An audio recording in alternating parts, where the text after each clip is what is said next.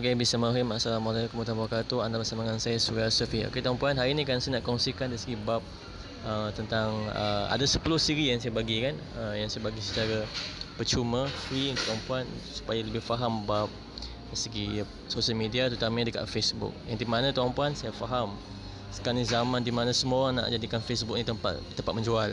Kita bagi semua kelas jadikan FB di antara main point main platform untuk menjual barang kita. Jadi, jadi saya tak ada masalah bab tu cuma saya nak kongsikan 10 dari segi yang saya faham dari segi macam mana nak uh, menjual ataupun kembangkan dari segi perniagaan kita tuan-tuan terutama dekat Facebook Okay, saya cakap ni berdasarkan pengalaman saya dari segi saya menulis buku, e-book, uh, konten dan juga untuk syarikat-syarikat dan pada masa yang sama saya berikan coaching untuk bagaimana menghasilkan bukan figure tuan-tuan eh. Saya tak belajar, saya tak ajar untuk hasilkan figure besar jutawan semua tak. Tapi saya ajar bagaimana untuk jadikan kita lebih uh, orang kata apa macam lebih faham apa tujuan kita untuk berkongsi di sosial media uh, platform di mana kita nak bina crowd ataupun bina peminat setia kita ataupun true fan. Jadi tuan-puan sekarang ni kan saya nak kongsikan dengan tuan-puan yang first perkara yang kita kena faham sebelum kita nak jual apa-apa kat Facebook kan adalah kita kena kenal pasti dulu apakah yang kita nak jual. Kita kena kenal pasti apa yang kita nak jual. Okay, tuan-puan maafkan saya jika macam bunyi macam apa uh, dekat kedai mamak sebab memang dekat kedai mamak sekarang ni saya jenis yang kau dapat idea terus buat Adik saya dapat idea saya, saya cuba untuk usahakan at least kalau tuan-puan tak nak ambil saya punya servis sekalipun tak nak baca tak nak beli ebook saya pun at least tuan-puan dengarlah 10 podcast ni 10 audio ni sedikit sebanyak dapat membuka uh, bagaimana untuk menjual kat Facebook. Sebab saya niat saya, saya tengok dekat Facebook saya sayang sebab ramai sangat tak tahu benda ni dan saya cuba kongsikan. Mungkin ramai tahu uh, bahkan mungkin belum ada yang ramai bertindak. Eh tuan-puan sekarang ni kan saya nak kongsikan dari segi mengenal pasti apakah yang kita nak jual. Tuan-puan sangat penting tau untuk kita memahami satu konsep ni. Iaitu apa yang kita nak jual tuan-puan. Jadi kita, kita kena faham tau. Jadi kita nak jual apa. Kita kena mengenal pasti apakah produk kita nak jual. Kita jangan cakap, cakap sekadar, jangan sekadar cakap kita nak jual Herbalife. Tapi kita tak tahu apa benda Herbalife tu. Dan kita pun tak tahu macam mana kita punya apa market nak jual kepada siapa kan kita nak jual Herbalife tapi kepada orang badan uh, badan kurus memang tak adil lah. Jadi faham tak maksudnya? Kita kena faham. First kali kita kena tahu pada siapa kita nak jual. Kita kena mengenal pasti apakah produk yang kita kena jual. Maksudnya kita kena betul-betul faham.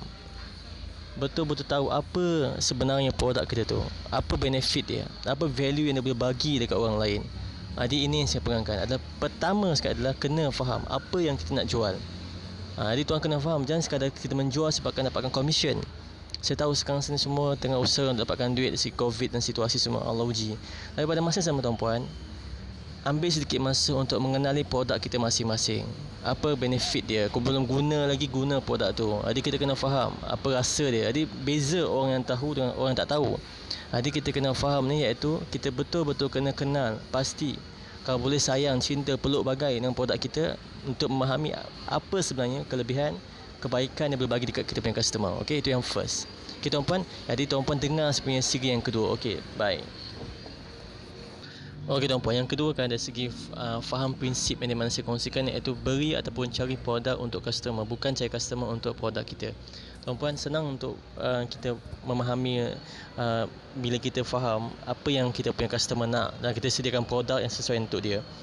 Kita sekarang ni menjual barang dan kita cari customer. Bagi saya ia sedikit bukan salah, sedikit sebab bagi saya banyak mazhab perniagaan dan saya tak nak kacau semua mazhab. saya tak nak kacau apa-apa mazhab pun. Uh, dekat sini tuan-puan sekarang saya pegang pada konsep di mana jangan gunakan jangan cari customer untuk produk kita sebab belum tentu mereka nak produk kita dan belum tentu sesuai untuk mereka. Jadi ia seakan-akan kita menjual air tepi jalan. Memang orang beli. Yang haus yang beli. Tapi yang orang tak haus ke orang yang macam tak perlukan air takkan beli. Jadi ia lebih kepada itu macam nampak sangat umum lah lebih kepada mass. Jadi kita fokus kepada niche. Kita fokus kepada yang betul-betul spesifik customer kita tuan-puan. Jadi cari produk untuk customer tuan-puan bukan cari customer untuk produk. Ini kita kena faham. Sebagai contoh kan uh, saya cerita pasal Herbalife lagi tapi saya tak jual Herbalife eh. Sebab saya ada klien saya yang jual Herbalife dan dia ambil coaching dengan saya. Jadi dia dia jual Herbalife tuan-puan uh dan di, dan seperti tahu dia Herbalife ni bagi saya dia sangat niche market dia sangat uh, market yang spesifik kan. Jadi fokus pada orang yang, orang yang berbadan besar tapi nak kurus. Uh, jadi kalau dia contoh satu um, audience pertama adalah orang yang badan besar tapi nak kurus. Fokus itu. Kedua adalah orang yang badan besar tapi tak nak kurus. Okey? Kita fokus dengan berikan inspirasi bagi motivasi kenapa, kenapa pentingnya untuk dia kurus dapat tangkap tuan-tuan jadi maksud dekat sini adalah cari tuan-puan adalah cari produk kita untuk customer yang sesuai. Fokuskan spesifikkan.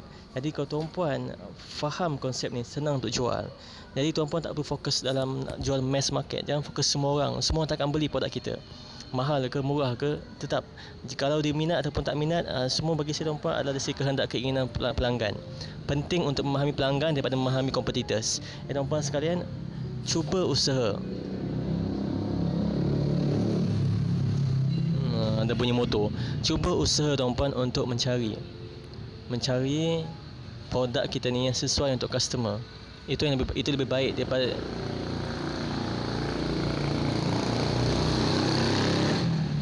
itu jauh lebih penting dan mudah untuk kita menjual dekat Facebook tuan-puan. Okey tuan-puan jumpa di sesi ketiga. Assalamualaikum. Okey tuan-puan anda bersama dengan saya Surah Sufi. Tuan-puan sekalian hari ini kan uh, siri yang ketiga saya nak kongsikan dari segi memahami konsep algoritma Facebook. Tuan-puan saya beritahu secara terus terang jujur tulus ikhlas kita pernah di mana Facebook ini bukan platform untuk menjual. Ya, Facebook bukan tempat platform untuk menjual. Facebook, okey tuan-puan, the first thing adalah untuk membina engagement. Facebook tuan-puan, Mark Zuckerberg cipta mula-mula sebabkan dia broken heart dengan buat girlfriend dia reject dia. Ia dia berkaitan dengan bab isu-isu dari segi personal, dari segi bab-bab uh, story, cerita. Jadi tuan-puan fokus kat situ. Sebab tu saya sangat sarankan untuk tuan-puan memahami konsep basic tuan-puan. Walaupun kita tak faham algoritma Facebook yang berubah-ubah. Okey, tuan-puan sekalian. Kita faham benda tu. Tapi kan puan tapi kan puan tapi tapi kan puan pada masa yang sama kita boleh faham kita kenapa ramai orang posting dia boleh viral? Kenapa ramai posting dia boleh viral boleh macam banyak online banyak on share banyak on komen tuan puan sebab bahasa mudah dia adalah dia berkongsi tentang personal hidup dia. Dia berkongsi tentang cerita storytelling. Facebook is a storytelling platform. Facebook is a story platform. Bila tuan-puan faham benda ni tuan, tuan-puan apa kata just belajar untuk bercerita tuan-puan? Belajar untuk kongsikan konten-konten di mana untuk bina engagement. Bina konten yang dipanggil sebagai EB ataupun emotional bonding yang di mana bila orang baca kan dia boleh macam terikat dengan emosi-emosi orang lain. Cerita tentang ayah kita tentang ibu kita isteri kita anak-anak kita. Bukan secara detail cerita tapi just cerita macam pengalaman sikit-sikit momen-momen. Supaya kan ia akan menarik lagi banyak audience yang memang ada mak ayah, ada isteri, ada anak-anak dan mereka akan like, akan share, akan komen dan bina engagement dekat situ. Jadi bagi saya tuan-puan penting sangat penting untuk membina platform untuk bina engagement dulu. Usahakan untuk cuba mengenali kita punya friends, mengenali audience kita. Sebab hari ni saya tengok Facebook Asal buka newsfeed semua menjual. Asal buka story semua menjual. Asal buka personal personal punya Facebook pun menjual. Tuan-puan saya tak kata salah. Betul silakan lah. Tak salah pun. Tak dosa pun tuan-tuan buat. Tapi kat sini kan Sangat sayang tahu jika kita guna FB personal kita untuk menjual. Jadi orang akan anggap kita ni sebagai seller Sebagai penjual. Jadi saya nak Kalau nak menjual buka FB ads. Kalau nak menjual buka FB page FB personal bukan untuk menjual. FB personal ni umpama rumah kita tuan-puan. Di mana kalau orang masuk seperti contoh tidur nampak barang semua bersepah kita rasa tak selesa kan? Jadi cuba kita faham FB is a content platform. Bahkan FB adalah website kosong yang diisi content oleh kita sendiri. Jadi nak menjual kita memahami perkataan advertising. Kita tuan-puan iaitu pengiklanan kita boleh guna ads. Jadi kau jual ingat ad kau jual ingat. Kau nak betul-betul hard sell, hardcore semua Guna ads. Tapi kau nak bina branding Nak bina penjenamaan yang baik Nak bina engagement. Bukan menjual Tapi lebih kepada sharing Ataupun berkongsi Ataupun fokus more on content tuan-puan. Ya tuan-puan pegang kata-kata ni Basic algorithm FB adalah untuk membina engagement. Usahakanlah untuk buat posting tanpa ada niat pun untuk menjual. Usahakanlah untuk buat posting tanpa ada niat pun untuk menjual. Just post je ikhlas. Ah nampak tak? Sekarang sekarang ni kan ah, ramai orang post ada apa ada udang sebalik batu ah, macam itulah. Jadi usahakan usahakan untuk asingkan konten-konten platform, selling-selling platform. Memang ada soft sell. Tapi saya tak tekankan sekarang bab ni. Saya tekankan bab memahami FB basic algorithm adalah just belajar untuk bina engagement. Kita umpan kita jumpa siri yang keempat. Terima kasih kerana mendengar.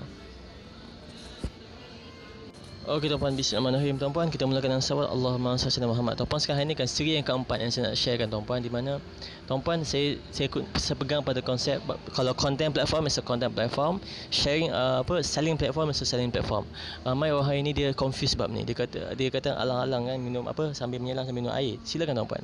Tapi tuan-puan sekalian saya pegang pada konsep di mana pulun-pulun all out. Kalau content platform bagi all out content platform. Ada FB contoh macam FB personal kan saya sangat sarankan untuk tuan-tuan share content. Share kan pagi-pagi orang bangun buat apa? Pagi-pagi orang bangun-bangun semua tak start macam tak apa suka sangat baca panjang karangan-karangan semua tu. Jadi kita share kan benda-benda yang quotes kata-kata mutiara ataupun bagi sapaan assalamualaikum ataupun kata just kata macam okey semua Siap semua hari ni semua dimudahkan urusan. Jadi orang akan baca sempat Sebab pagi-pagi orang semua pergi kerja. Eh, Covid ni Allah Alam lah kan. Tapi dekat sini saya nak tekankan bahawa Kita belajar bab psikologi manusia dekat sini saya sangat bagi saya sangat menyarankan tuan-tuan untuk memahami sedikit psikologi manusia untuk kita berusaha untuk menjual um, penting menjual. Sebab kalau nak kalau tak jual macam dapat duit kan. Jadi saya dekat sini tapi pada masa sama tuan-puan sangat penting untuk memahami rutin sifat tabiat manusia itu sendiri kita sendiri.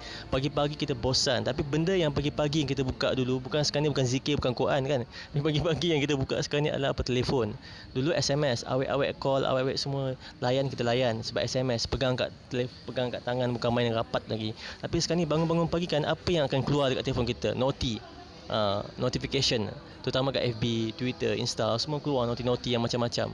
Kadang-kadang tak kenal pun keluar noti tu tapi yang notification orang yang kita follow kat Facebook akan keluar. Jadi orang akan buka. Sebab tu kan pagi-pagi saya sangat sarankan untuk sharekan benda-benda yang boleh menginspirasikan kepala mereka, hati mereka untuk buat something lebih baik pada hari itu. Jangan pagi-pagi share benda-benda yang tak elok. Jadi kita kongsikan pagi-pagi dengan kata-kata quotes, kata-kata semangat, kata-kata baik semua tu je bagi sapaan assalamualaikum. Nanti dia akan komen dia akan balas. Waalaikumsalam. Okey doakan semua baik semua amin amin amin amin. Dan kita kita fahamkan betul?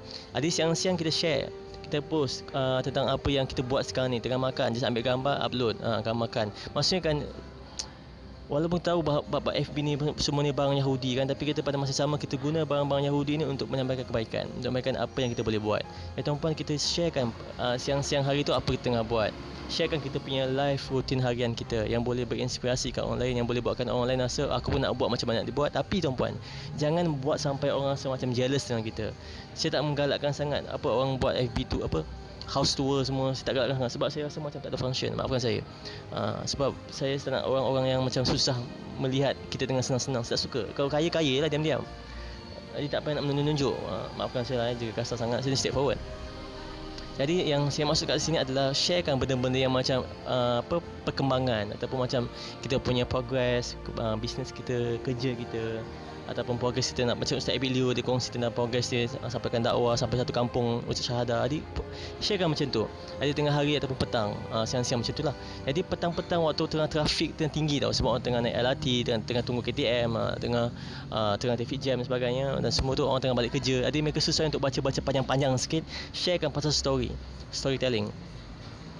Ceritakan kongsi uh, kongsikan pengalaman-pengalaman momen-momen kita uh, hidup-hidup momen hidup kita yang kita rasa boleh memberikan inspirasi pada orang lain yang boleh memberikan manfaat. Ataupun kalau tak nak kongsikan pengalaman pun just sharekan pasal panduan pasal tips pasal strategi yang kita boleh bagi mereka macam sedikit info untuk mereka dapat something